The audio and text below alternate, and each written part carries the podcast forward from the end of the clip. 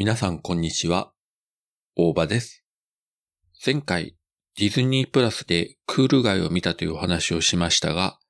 10月27日からディズニープラスかなり仕様が変わりまして、アメリカ本国と近い形に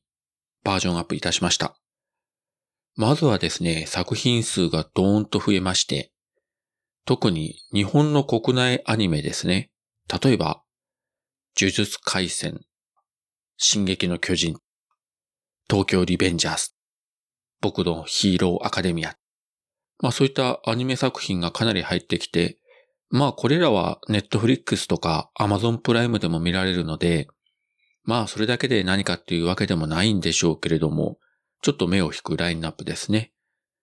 それからいわゆる20世紀ホックスでかつて、えー上映された作品。例えば、アバターとか、タイタニックとか、デッドプールなんかも入ってきましたね。で、もちろん従来のディズニー、ピクサー、スターウォーズ、マーベル作品も継続してるわけなんですが、これがまたすごいのがですね、かなりの数の特典映像が今回追加されてると。まあ、全部の作品というわけでもないんでしょうが、というか、作品数が多くて全部チェックできてないんですが、まあ、まず編集段階でカットされた未公開シーン、それから NG シーン、メイキングなどのドキュメンタリーですね。そして、えー作品によってはですね、監督とか、えースタッフによる音声解説、オーディオコメンタリー版も追加されています。まあ、マーベルで言えば、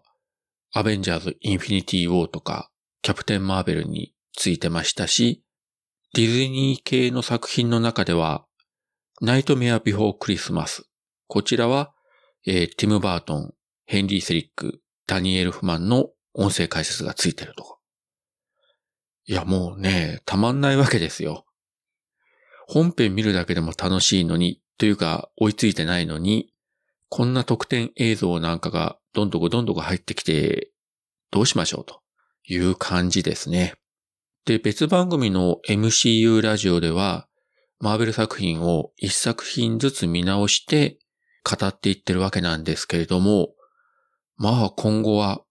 この作品本編は当然ながら特典映像も見直さないといけないし、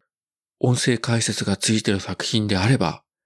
改めてそちらのバージョンでもう一回見直すと、2時間の作品が4時間以上見てしまうという。いや、嬉しいですけどね。嬉しいんですけど大変なような。いや、でもやっぱり嬉しいなと。もうそういう、なんて言うんでしょうね。ワクワク感が今、止まらない感じではあります。まあ、もちろん自分もマーベルばっかり見てるというわけではないんですが、あ、そうそう、このディズニープラスでですね、えー今回新たに配信された作品の一つで、クロエ・ジャオ監督のノマドラント、あの去年アカデミー賞を取りましたけれども、こちらも配信されてます。で、このクロエ・ジャオ監督の次の作品が、えー11月5日から公開予定のマーベルの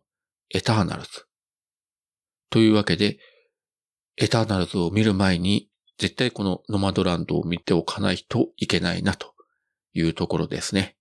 もうね、しまいには24時間引きこもってずっと見続ける。そんな夢のような生活になっていきそうな気がしなくもないですけれども。人としてどうなんでしょう、それは。はい、そういったわけで今回は、新しくなったディズニープラスのあまりの充実に、もうめまいがして